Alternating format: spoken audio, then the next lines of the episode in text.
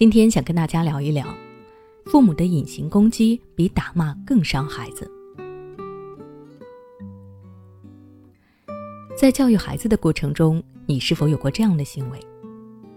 孩子痴迷看电视不写作业，你怎么说也说不动，干脆让孩子一直看电视，即使孩子不想看了也逼他看，不看个通宵不放过他。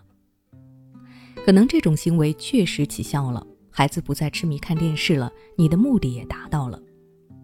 但从儿童教养心理学的角度来说，这种行为却给孩子的内心造成了很大的伤害，因为这种行为本质上是一种隐形攻击，其伤害性比直接的攻击要大得多。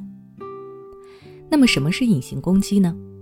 从心理学的角度来说，隐形攻击是一种发泄方式。发泄者由于不想在明处攻击另一方，故而将自己的恨意和不满从暗处以一种隐性传递的方式来释放给对方。简单来说，就是我不会攻击你，也不会打你，更不会指责你，我正常的做着正常的事情，但是你就能够感受到我的愤怒。这种发泄方式在家庭生活中，尤其是亲子相处的时候特别常见。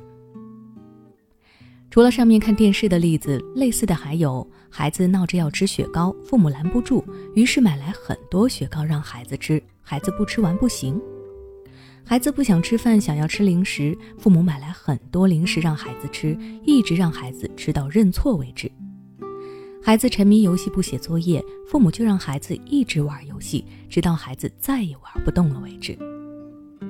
大多数采取隐形攻击的家长本意是好的。这是为了规范孩子的行为，让孩子长记性。但是隐形攻击对孩子的伤害比打骂孩子更大，它往往对孩子造成以下两方面的伤害：第一，孩子会产生痛苦的情感体验。看到青梅，人的嘴巴里就会分泌酸水，虽然没有吃，却能够感受到那种很酸很涩的体验。看到指甲摩擦墙壁，粉笔在黑板上写字的视频。即使没有放出声音，人们也会感到不适。这些糟糕的情感体验都是类似的，他们都和某一个特定的事情相关联。一旦人们看到了这个事物，就会回想起当时糟糕的体验。而当父母对于孩子进行了隐形攻击时，实际上就是让孩子对某件事情产生了痛苦的体验。就拿开头看电视的例子来说，当孩子看到电视时，并不会马上想到动画片带给自己的快乐，而会想起父母带给自己的痛苦的体验。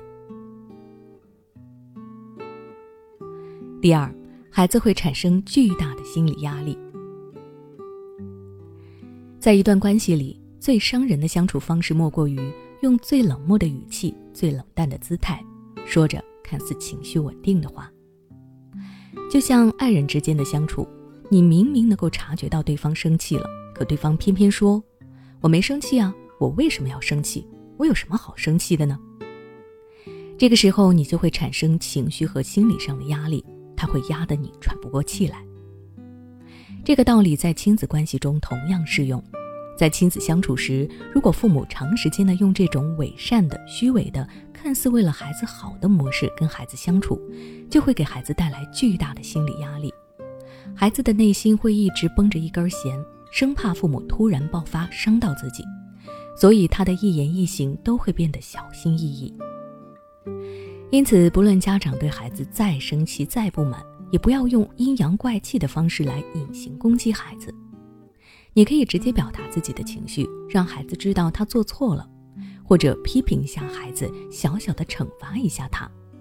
这些方式都好过于隐形攻击孩子。好了，今天的分享就到这里。